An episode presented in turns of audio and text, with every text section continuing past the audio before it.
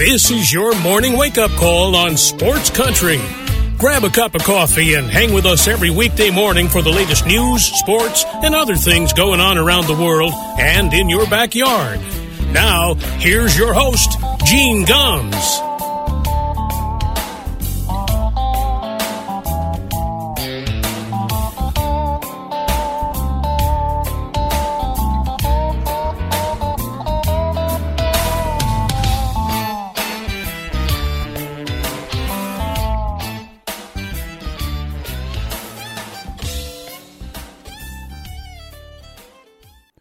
Well, good morning, everybody. It is six minutes past nine o'clock here in Hayesville, North Carolina. Welcome to a Thursday morning wake up call on Sports Country Radio. The eighth day of June, 2023, as we roll along. Skies uh, are sunny down here in North Carolina. We are getting the beginnings of uh, some haze, some of that smoke starting actually to drift down here, but my goodness, it has been uh, kind of brutal up in the Northeast. They had to postpone the Yankee game yesterday in New York. Uh, they postponed the Major League Baseball game in Philly. A bunch of minor league games up there uh, postponed. Uh, the New York Liberty women's basketball team did not play their game last night as well.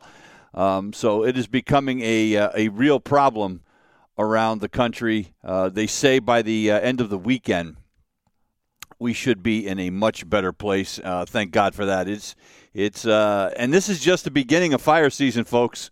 So uh, you know, and and they're saying that a lot of these are because of climate change. You know, and and we can argue about that till the cows come home. We still have people saying it's a hoax, which uh, still boggles my mind that we have people saying that. You know, and uh, but it is what it is. Um, anyway, before we get to uh, to sports, uh, some news that just broke this morning: uh, Pat Robertson has passed away, and you could make the case that Pat Robertson, who lived to be 93 years old and for f- over 50 years uh, was on his uh, little station, uh, the Christian Broadcasting Network, and the 700 Club, and you could make the case that Pat Robertson is the reason that we are so fractured as a nation right now. This is the guy that started the Christian Coalition.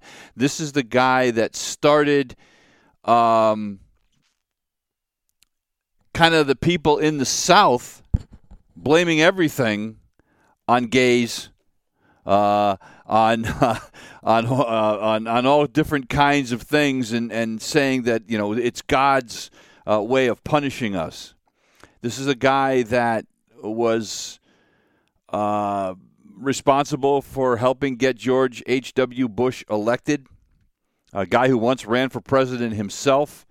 Um, so Pat Robertson, uh, and, and, and, look, I, am not trying to demonize the guy. He, he uh, uh, but there is no doubt that some of what is going on in our country right now is a direct result of the rise of Pat Robertson's power and message around the United States. But he passes away today uh, at the age of 93.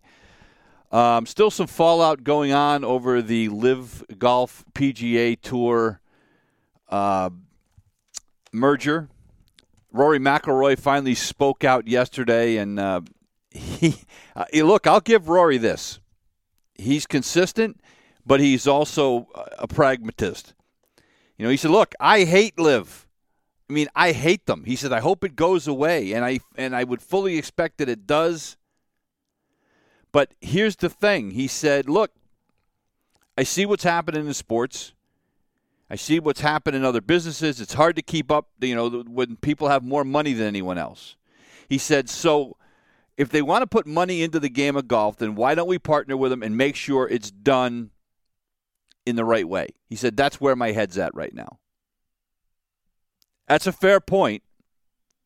Um, you know, it's still hypocritical, and, and you know, we'll talk about that a little bit more in a minute. Hypocrisy is everywhere, right? Um, but Rory is still being very consistent about his hate of the LIV Tour and saying, look, Understand something. Anybody that's part of LIV now has to answer to Jay Monahan, who's the commissioner of the PGA Tour. And he said um, they irreparably harmed this tour. He said they started litigation against this tour. We can't just welcome them back in. That's not going to happen. He was adamant about that. So my guess is, is he's had a conversation with people, and Jay Monahan has made it clear, hey, you know, we're not just going to bring these guys back in and pretend something that nothing ever happened. And I, if that's the case, really glad. Uh, he said, look, you know, when it comes to the Ryder Cup, as far as the European Tour goes, these guys uh, resigned their memberships in the European Tour. He said, in order to play in the Ryder Cup, you have to be a member of the European Tour. So it's a moot point. They can't play. It's a little bit different here in the United States. Uh, like Brooks Koepka right now uh, has qualified because he was in a PGA Tour event, and you get one point for every thousand dollars you make in a PGA Tour event, and two dollars for or two points for every thousand you win at a major. So uh, he's going to be on the Ryder Cup team in the United States, but Rory says, "Hey, you know, you, these guys resign their membership in the European Tour. They're not playing." So, look, I don't like this any more than Rory or anybody else does. Not that I have anything to do about it, not that I have any say in it, and not that I can change a damn thing about it. But it sounds like that Jay Monahan and the people that run the PGA Tour are going to make sure these guys just don't have an easy path to come back in. There's no question they're going to be allowed back in, but I think they are going to make them twist in the wind for a little while before that happens, and I hope I hope that's the case. And look, as I mentioned just a minute ago, hypocrisy in sports knows no bounds. It's everywhere. I mean, you could start, and we've talked about this on this show before. You can start with Major League Baseball Major League Baseball once banned Mickey Mantle and Willie Mays from baseball just for working as greeters at casinos. Right?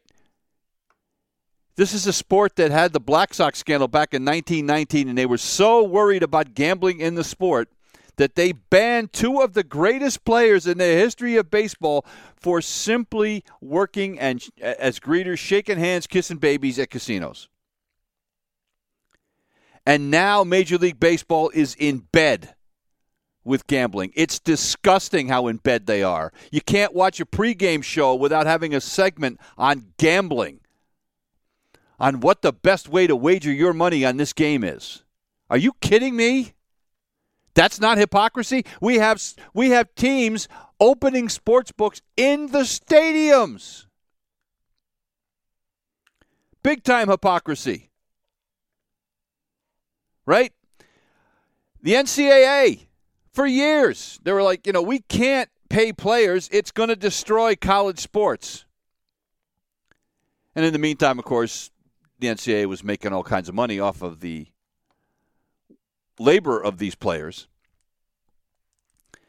Now, what do we have because of the name, image, and likeness rules? We have schools now have groups of boosters getting together, like in the old days where they used to do these secret deals underneath the table to get some recruit to come to the school. Hey, we'll, we'll, we'll get you booze and hookers so if you'll come play for us. Now it's legal. Now we have booster clubs getting together and trying to come up with these multi million dollar endorsement deals to lure top recruits from high schools to an individual school. That's hypocrisy of the first order. Right? I mean, so what the PGA Tour is doing is no different. At the end of the day, it's all about the money, and there's a lot of money in gambling. So Major League Baseball says, well, we want a piece of that. The NBA says, we want a piece of that. NFL, we want a piece of that. So it's everywhere. And it's not even just a major sports. I mean, well, depending on how you view tennis, tennis was you know took this big stand. They pulled out of uh, the women's tour, pulled out of China. Remember that whole thing with the uh, the, the, the doubles champion uh, Peng Shuai? where she was suddenly, you know, dropped out of view and saying that a high government official had raped her. So the tour said they're not going to play in China anymore. Hey, guess what? They're going back. Matter of fact, they're going to have six events in China this year. You know, one of their demands to ever go back to China was, oh, well, we want to meet with Peng Shuai and uh, we want a thorough investigation of her sexual assault accusations. Guess what? They've backed off of that. How come? Because there's a, you know, billions of people in China and there's a lot of money to be made in China. Money talks. The recent the World Cup that was just in Qatar. Qatar doesn't have any any kind of soccer uh, gravitas. And they have a, a, a laundry list of human rights abuses. But the recent World Cup was held in Qatar. Why? Because they have billions of dollars. You know, look what's going on with the eh, eh, with the IOC, with what's going on with Russia, trying to figure out a the whole doping thing and then the invasion of Ukraine. And WADA couldn't even stand up to them. They ended up, you know, somewhere in the middle. Well, your athletes can still compete, but they can't compete under your flag. It's hypocrisy of the first order. And Major League Baseball, not only not only have they allowed gambling in big time, now they've got one of their teams about to be in Las Vegas. The A's are headed to Vegas just like the Raiders are in Vegas. But we're worried about gambling, but let's have our teams there. The NFL's got this big investigation going on right now where there are a bunch of guys in the NFL, of some that have already been suspended, and there's more coming, of guys that gambled. Gambled on their own teams. But we have the Oakland Raiders in Vegas, and we're in bed with you know with Vegas and with the gambling hypocrisy. So the PGA Tour just get in line because it's the same old thing. And I know I, I probably sound like the get off my lawn guy. And look, uh, one of my good friends, a guy that is on this show, Dan Zampano, right? his they, he and his uh, uh, friend Matt have a, a podcast. It's about gambling on football. And I love Dan. Dan and I don't see eye to eye when it comes to gambling.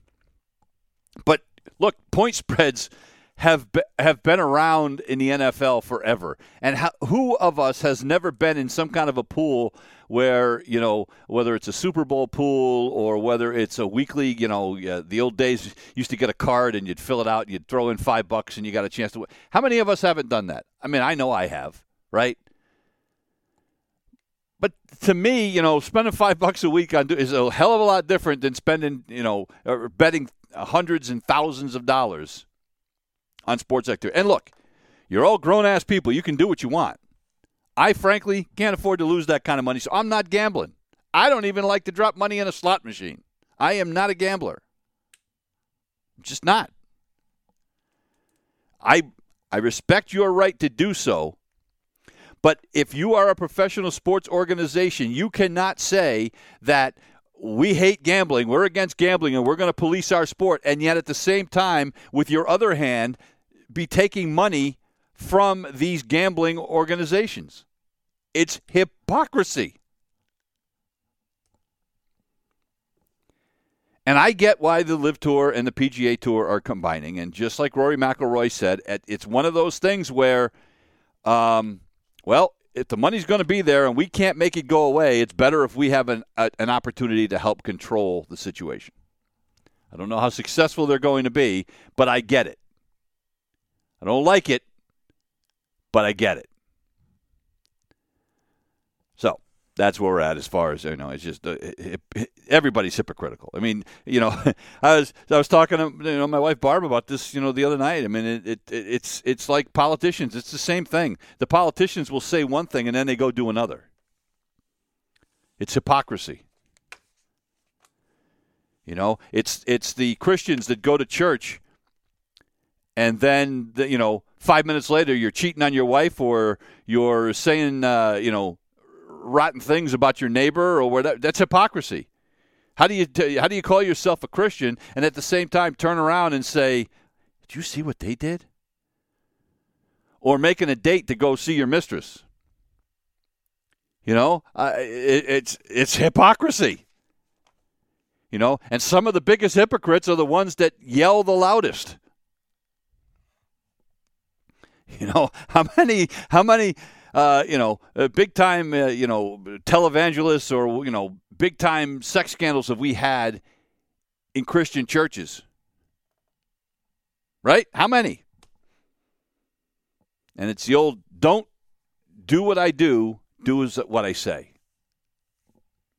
Hypocrisy. Um, okay, let's move on from that. Uh, big news, and, and look, everybody that listens to this show knows I am not a soccer fan. I would rather watch the grass grow more often than not than watch soccer. The only time I watch soccer, and I'll be honest, is when the World Cup is on. Why? Because I'm because a it's one of the, it's the world's biggest sporting event. You you could argue probably bigger than the Olympics on an international basis. So from that standpoint, you know, I need to watch some of it to at least get an idea of going on. And B, I love this country, and when our country participates in something on an international level, and we're we're going up against other countries, I want to watch because I I, I want to see our country do well. So that's that's the extent of my soccer viewing. Like the day I watch um, a Premier League soccer match is the day my family has me committed to an old folks home because I because grandpa has lost it. You know, it means it means that I am now uh, officially blowing bubbles in my oatmeal. Seriously, that's what I think about soccer. Now, having said that, if you are a soccer fan, you are thrilled if you're a soccer fan in the United States, I probably should say, you are thrilled uh, because uh, uh, Lionel Messi is coming to Major League Soccer. The guy that just helped lead Argentina to the World Cup title is coming to play in Miami for Inter Miami in Major League Soccer. This is a big deal. This is one of the two or three best players in the world. Now, look, he's 35 years old, right? His best days are probably behind him, but this is a guy who has scored more than 800 goals in his career for his uh, the clubs that he's played for and his his national team. This is a guy that has seven times been named the world's best soccer player.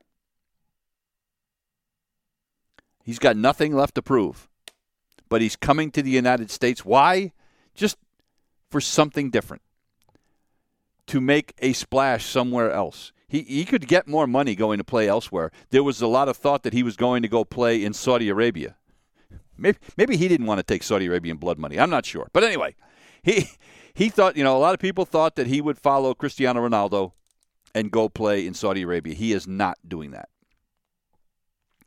Um, a lot of people thought that he might go back to Barcelona, where he spent a good part of his career. Not going to happen. He's coming to the United States. He's going to get about a hundred million bucks. He could have gotten more elsewhere, um, and you could make the case this is the biggest boost for soccer in the United States since Pele. And that was a long time ago when Pele came. He, he came to North America in 1975 to play for the New York Cosmos of the old uh, North American Soccer League. And he came when he was no longer the greatest player in the world. He was 34, I think, when he came over. But man, what a buzz he brought to this country as far as soccer goes. People that hadn't watched soccer before were suddenly watching it. Um, a lot of people would point to David Beckham coming over here, and I, you know Beckham was a huge name, but he wasn't the greatest soccer player in the world when he came over. Uh, but he spent six years with, in LA, and he has actually uh, uh, helped them to, to, a couple of MLS titles. He's actually uh, moved into becoming uh, an owner in Major League Soccer. So he has invested a lot of his time here. But Messi is probably the biggest name to come play here since Pele. You could you can you know like I said, Beckham came, Wayne Rooney came uh, towards the end of his career and played a year and a half. You know, and he was okay. You know, but Messi has a chance to come over here and be a difference maker. Now he's coming over to a horrible team. Miami's currently in last place. They just fired their coach, uh, so it's a bit of a dumpster fire in Miami. But this guy suddenly makes them legit. And this is a team that doesn't even. They're called Inter Miami. They're not even playing in Miami right now. They're playing in Fort Lauderdale, which is 45 minutes north. Uh, they want to build a permanent complex in Miami but they're having trouble because people don't come. And think about the you know there's a huge Latin community in Florida, and they can't draw. Well, Messi suddenly changes that. Now all of a sudden there's going to be butts in the seats because people are going to want to be able to come and see a guy who is one of the greatest players in the history of international soccer. So he will be a difference maker in Miami. He will be a difference maker for Major League Soccer in the United States. Uh, you know, it, it's it's it's just going to raise the uh, uh, the visibility of U.S. soccer a little bit more. Is it going to put the U.S. on you know uh, suddenly make them uh, world powers? No, because he's just not going to play for the U.S. national team. You know, but maybe it inspires a couple some you know some younger athletes to, to, to play soccer in this country that maybe wouldn't have ordinarily if, if you know following in Messi's footsteps, so to speak, and maybe down the road it makes a difference. Right now, it's not going to, but it is going to create some buzz around the uh, sport in this country, and that's not a bad thing. It's not my cup of tea, but if you are a soccer fan, it's exactly what you want. Uh, NBA last night, uh, the Nuggets beat the Heat last night, 109 to 94 the Nuggets take a 2 1 series lead. Look, this series is over. Uh, I know Miami won a game in Denver, um, and Miami has had a hell of a run in the playoffs. I mean, it, you cannot you say what you want. This is a, an eight seed that barely got into playoffs and almost got bounced out in the play-in round. Uh, but they lose last night, and this was really never a game. And we had something happen last night that has never happened in a game before. Not in the regular season, not in the playoffs, and definitely never in the NBA Finals. Two guys last night for the Denver Nuggets had 30 point triple doubles in the same game. Uh, Nikola Jokic and Jamal Murray became the first teammates in NBA history to both record triple doubles in the same game. Jokic with 32 points, 21 rebounds, and 10 assists. Let me repeat that 32 points, 21 rebounds, 10 assists.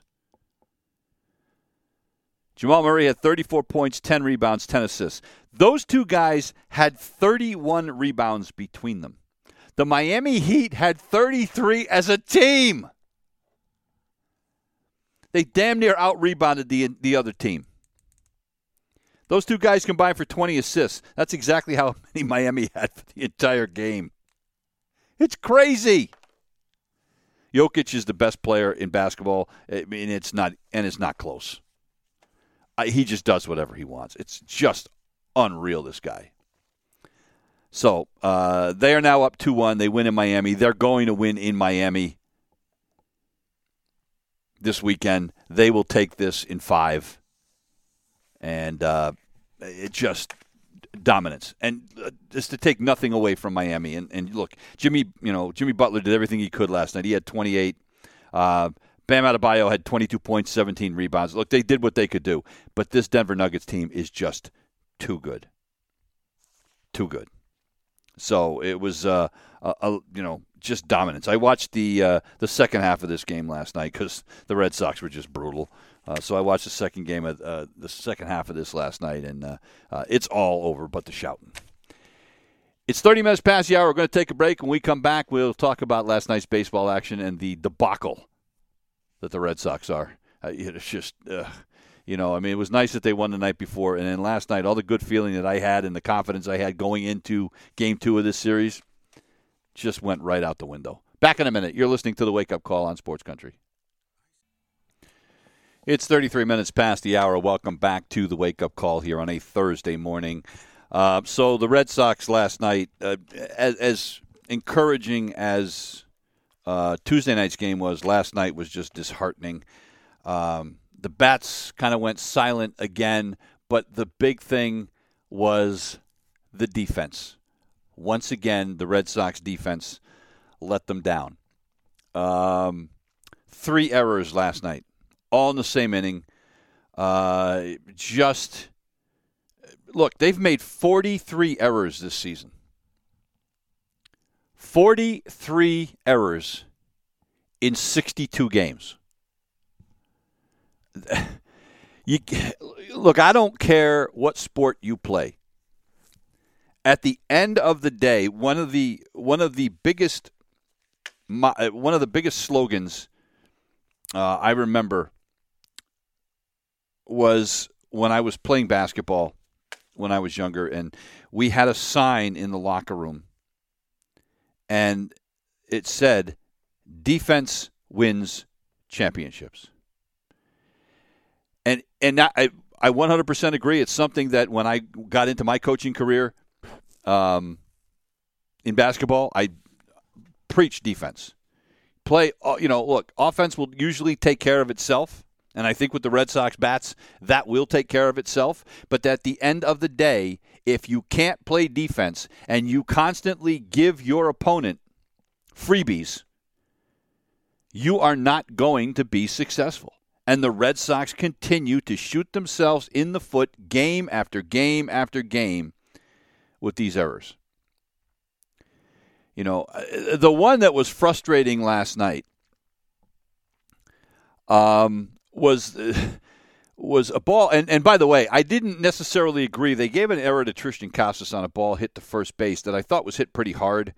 Uh, and they, they charged him with an error. But the ball then ricocheted out to Enmanuel Valdez, who was playing second base. And uh, he ends up getting to the ball. They had a chance to get an out at first base, and he tries to underhand a ball, and he throws it, you know, three feet over the head of Triston Casas, and that's not easy to do. And then in the same inning, uh, Rafi Devers mishandles a, a ground ball and uh, opens the floodgates. Cleveland scores a couple of runs, and the game is over. The Sox are down five two, and and you just you, it limits what you can do offensively after that because you know when you get somebody on base, you're not going to necessarily hit and run. You're not going to steal. You know when you're down a run, you have to be a little bit more conservative on the base pass. So it it changed the the complexion of that game completely, and it's frustrating to watch this game after game. And I have to ask if you're Alex Cora and you got Christian Arroyo back what the hell is Valdez doing playing second base anyway? This is a guy that's known as a bat first kind of guy. He's not a defensive wizard. What's he doing in there? Why isn't Christian Arroyo playing second base? Or, uh, you know, why isn't uh, Kike Hernandez playing second base? You know, I mean, it is a, a, a fair question. You know, if you're Alex Cora, you've got to look at this at this point now. You know, you might want to be putting out, okay, I got to figure out my best order here, my best batting order. I got to figure out where the runs are going to come from. But when you've got guys, you know, that aren't great defensive players to begin with, why are you not saying, okay, I've got to, I've got to change this? And you say, well, Kike was playing shortstop. Okay, fair enough. All right, that's fine. But you still have Christian Arroyo there. Why isn't he at second base? You know, uh, at some point, the Red Sox are going to have to make a decision with Rafi Devers. Is he a better defensive player this year than he has been in the past? Yes, but he's still making too many errors. Most of them are throwing errors. Last night, he just butchered this ball. And it, to make it worse, he's not hitting, which is makes it you know it's it's it's brutal. He's hitting 246 now after getting two hits last night. He's still only hitting 246 after signing that that huge contract. You know, he needs to start living up to that. But at the end of the day, like I said, the hitting will take care of itself. I expect Rafi Devers is going to start hitting. But they've got to look at their defense and say, what is our best defensive lineup? Not what's our bet? Who's going to score them? How are we going to score the most runs? We've got to look at how, how are we going to stop other teams from scoring runs. Um, you know, getting Adam Duvall back is going to help some. Uh, Masha Yoshida, who's as as well as he is hitting, is not a great left fielder. They could play him more at DH. It might be time that Triston Casas finds his way to the bench. He's hitting 194, 62 games into the season. And I'm a big fan of this kid, and I, I hope he figures it out. I like his approach. I love his his patience at the plate, his willingness to take walks. But at some point, you're going to have to look at that and say, would Justin Turner be a better first baseman? Would Rafi Devers be a better first baseman than the third baseman? You know, you know, with with with Duvall coming back, you could then take Turner and play him more at first base. Is he a better first baseman than Casas? I don't know. I suspect he might be. I don't know. Um, but put Yoshida in, in at the designated hitter spot a lot because Duran can play left. Adam Duvall can play left. Kike Hernandez is a, a, a his best position is center field. And Christian Arroyo's got to play at second base every day, or Yu Chang when he comes back. Trevor Story will be back in a month that's going to solve everything. The problem with the Red Sox is is if you don't figure this out now, by the time Trevor Story comes back, you might be have buried yourself. Now, you know, look, the sky isn't falling. They're still at 500. They're 31 and 31. But they're 13 games back of the Rays. The most important thing is they're 5 games back of the wild card. That's nothing. 62 games. We still have 100 games to play. So 5 games out of the wild card is doable. And that means they've got to stay ahead of the Houston Astros. The Astros are struggling right now. And the Red Sox are only five games behind the Yankees. The Red Sox can help themselves out a lot this weekend when they go to play the Yankees, and they're going to get a break in that uh, uh, Aaron Judge is not going to be playing. But they've got to figure out this defense. And Alex Cora is frustrated. You can see it on his face, you know, and he's talked about, you know, we've got to be better defensively. And you know, but right now, this they, I don't even know if they have the pieces to be a good defensive team. Kike Hernandez has to play center field. Period. Get him off his shortstop. He's got to play center field. I know we're in a little bit of a tight spot right now because of the situation with uh, with Trevor Story. So you, you don't have as much flexibility.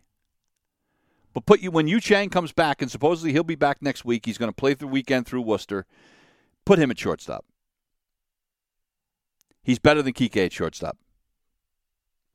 Kike may have some range to be able to get to things, but he, he makes so many bad throws. So many. And he is an elite center fielder. So get him in center field. And then rotate Duvall and, and uh, Jarren Duran in left field. Have Yoshida and Turner and Devers, you know, maybe Casas, and those four guys just rotate out between first, third, and DH. Everybody gets a chance to play, you know, but they have got to get this defense squared away. They are not going to be successful and make the playoffs if they don't. Um, they'll finish out the series today. Aaron Civale, kid from Connecticut, uh, went. Uh, he's from East East Windsor, Connecticut. Uh, my old buddy Dan uh, Dan Nason was uh, his little league coach. Uh, one and one with a 2.04 ERA will make his second start. He missed two months of the season with a left oblique strain. Uh, he is going to be making his second start uh, since coming back. And uh, Matt Dermody is going to be starting for the Red Sox. Who? That's right. Uh, you're right. Uh, nobody knows who this guy is. He's, he's pitched 30 games in the big leagues, none for the Red Sox. Uh, but he's down in Worcester. He's got a 4.50 ERA in Worcester. Uh, you know, so defense going to be even more important today because it's not like he's coming up and he's going to shut down the Cleveland Indians.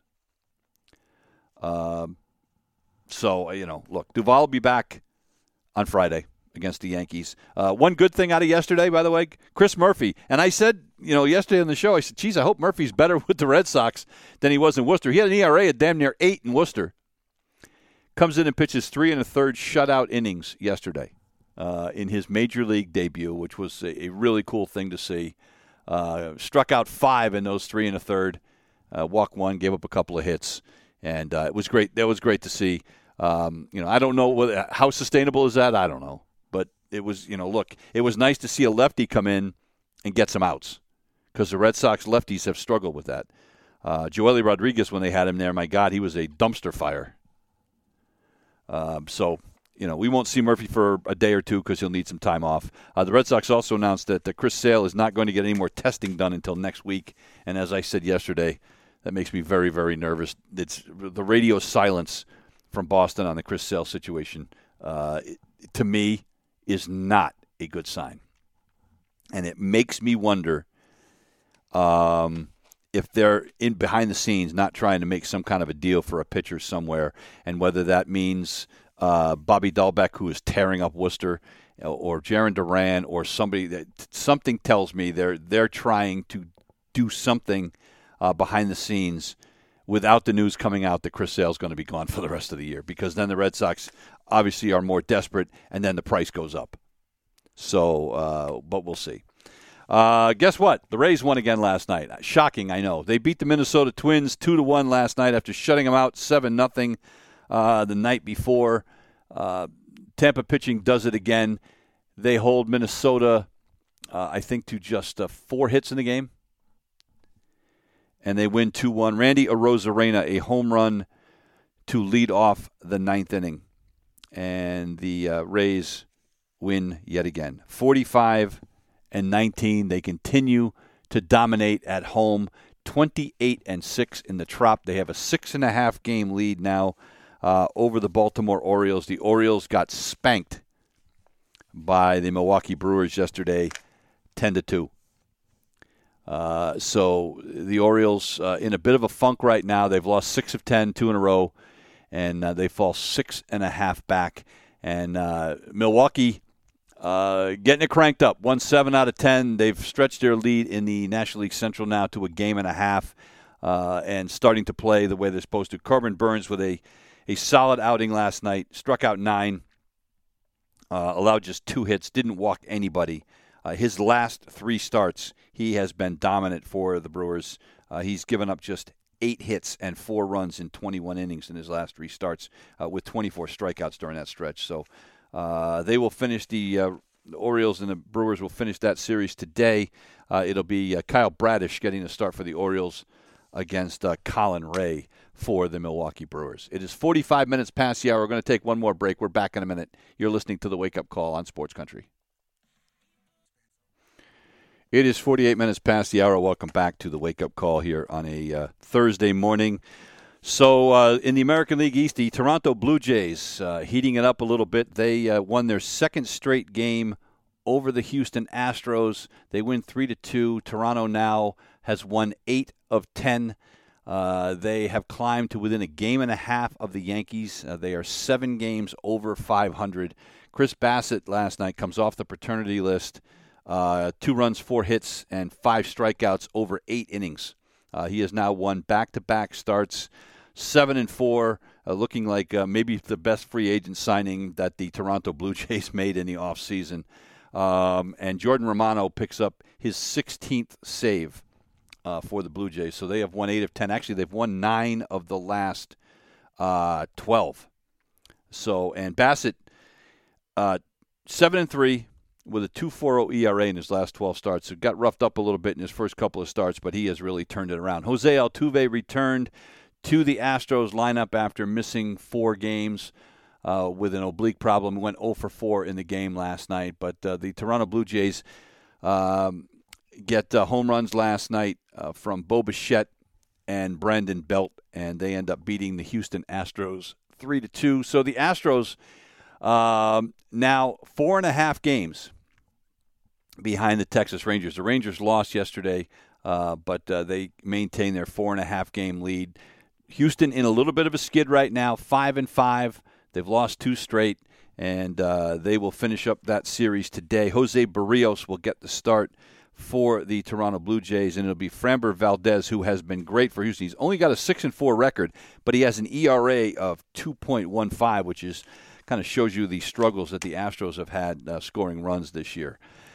Uh, things are getting hot in New York. That seat that Buck Showalter is sitting on right now has got to be warm as hell. The Mets lose again last night. They lose to the Atlanta Braves 7 to 5. The Mets have now lost 5 in a row. They hadn't lost 5 in a row since 2021. They have lost 7 of the last 10. They are 2 games under 500. They are seven and a half back of the Braves, and this is a team that spent three hundred and fifty million dollars on their payroll this year. Max Scherzer, five and two thirds innings, eleven hits, five runs. Struck out ten, didn't walk anybody, but he gave up eleven hits and five and two thirds last night. Uh, not what you're looking for. Charlie Morton wasn't great for Houston. Uh, but he got a lot of help last night uh, from the bats. And uh, there was one incident in this game. Morton hit Pete Alonso with a 96 mile an hour fastball um, and uh, knocked Alonso from the game. And this was a night after Pete Alonso had hit a big home run. Uh, after he hit a home run off of Bryce Elder, and he yelled, "Throw it again! Throw it again, please!" And so when Morton hit Alonso, a lot of people thought that maybe uh, that was intentional. Well, it wasn't. Charlie Morton actually made a point of finding Alonso after the game and apologizing. You know, and Alonso said that he appreciated. He said, uh, you know, he said, uh, you know, people were speculating about this and that, but he, he said, I want to clear it up. Uh, he said, you know, he said Chuck's a good guy, and he and he didn't he didn't call for it. So uh, it just happened to get hit on an up and in fastball. Stuff happens. So that's good to see. But Michael Harris, the big hero for the Atlanta Braves last night, uh, a two-run home run off of Adam Ottavino in the eighth inning, and the Braves have now won four in a row, and uh, they have kind of taken control of the National League East. The Miami Marlins, though, do keep pace. They beat the Kansas City Royals last night six to one, and again, no, uh, no uh, groundbreaking news there. Outside of the Oakland Athletics, the Kansas City Royals are the worst team in baseball. Kansas City is now 18 and 44. Uh, the big news in this game: Luis Arraez, of course, who came over from the Minnesota Twins, two more hits last night. He is now hitting 403. 403. This is a guy who has won a batting title in the American League. You know, it, a lot of people uh, a lot of eyebrows got raised when he got traded, but they did it for pitching, and it, I think it's going to work out for both teams. But Arraez is hitting over 460 games into the season. Look, uh, you know, and of course now people want to start speculating: is he gonna, you know, is he, is he gonna hit 400? Is he gonna be the first guy to hit 400? No, he's not to hit 400. I just don't think it's possible in this day and age. I don't. Um, but what a story! What a what a great story. Uh, so Arraez continues to pound. Uh, Edward Cabrera, the uh, uh, pitcher for the Miami Marlins. That's the, and that's the thing with the Marlins is, you know, it's great what Arraez is doing, but this Marlins team, this Marlins rotation is really good. Cabrera last night, five innings, just two hits, uh, one run. Struck out four. Got in a little bit of trouble in the sixth inning. They got him out of there. The bullpen, four shutout innings. They do a great job, and uh, they end up winning this game. Jordan Lyles, by the way, takes the loss for the Royals. Jordan Lyles this season, ladies and gentlemen, is 0 and 10. 0 and 10, 6.84 ERA. And it tells you where the Royals are at when you are, you know, 18 and, and whatever, and you got to throw out a guy like this and allow him to run up an 0 and 10 record. That is absolutely brutal. The good news for the Royals, they don't play today. they got the day off. Uh, and then they get to play the Baltimore Orioles starting on Friday. The Marlins also off today. Uh, they take on the Chicago White Sox in a series that starts uh, on Friday. Uh, the Rangers, I mentioned, lost last night. They lose 1 0 to the St. Louis Cardinals. Jon Gray pitched great, pitched a complete game for the Texas Rangers, threw 100 pitches, nine innings, four hits, a run, struck out 12, didn't walk anybody, and lost. Yikes. Jack Flaherty uh, gets the uh, uh, first six innings, throws six shutout innings. Uh, uh, Jordan Hicks ends up getting the uh, the win with a scoreless seventh inning, and Helsley picked up his seventh save of the season. it was Burleson with a home run off of Gray in the seventh inning. That was the only run of the game. And the St. Louis Cardinals, who have struggled mightily to win games this year, win last night uh, by a final of one nothing. The Dodgers lose again. Uh, they have now lost four in a row. The Cincinnati Reds, folks, beat them eight six. This Reds team you know, I don't want to go overboard and say they're for real, but you know, they're 29 and 33. They're only four games under 500. This is a team that uh, has been buried for a long, long time, and there is some hope in what you see in Cincinnati this year. Elly De La Cruz, who just came up from the minor leagues a couple of games ago, hit his first major league home run in this one. Uh, hit it off of Noah Syndergaard in the first inning. Left the bat at 115 miles an hour. Noah Syndergaard. Uh, who said in an interview recently that he would give up his theoretical first child to get his old form back. Uh, it doesn't look like that's his child. His future child is in no danger because he got roughed up last night, uh, and the Dodgers lose 8 6. Uh, so the Dodgers now two games behind the Arizona Diamondbacks, who win again yesterday. The Diamondbacks have now won 8 of 10. Dodgers two back. San Francisco five and a half back um, after the uh, Giants beat the Rockies last night, and the San Diego Padres beat the Seattle Mariners last night, uh, ten to three. Michael Wacha, remember him, Red Sox fans? Six shutout innings for the Padres last night, but we couldn't afford to re-sign him. Struck out seven, walked one, two hits, no runs. He is now six and two for the San Diego Padres. How much does that one hurt? Uh, the Padres now still trying to find their form. They are still four games under 500. Another team that has spent a boatload of money, like the Mets. Well, nowhere near what the Mets have spent, but spent a boatload of money and got a lot of stars, and still four games under 500. That's going to do it for us here this morning. We'll be back tomorrow with another edition of the Wake Up Call. It's Bonnie Tyler's 72nd birthday today. Uh, Bonnie Tyler, a uh, had a couple of hits back in the uh, 1970s. Here's her biggest one. It's called It's a Heartache. We'll see you tomorrow. You've been listening to the Wake Up Call on Sports Country.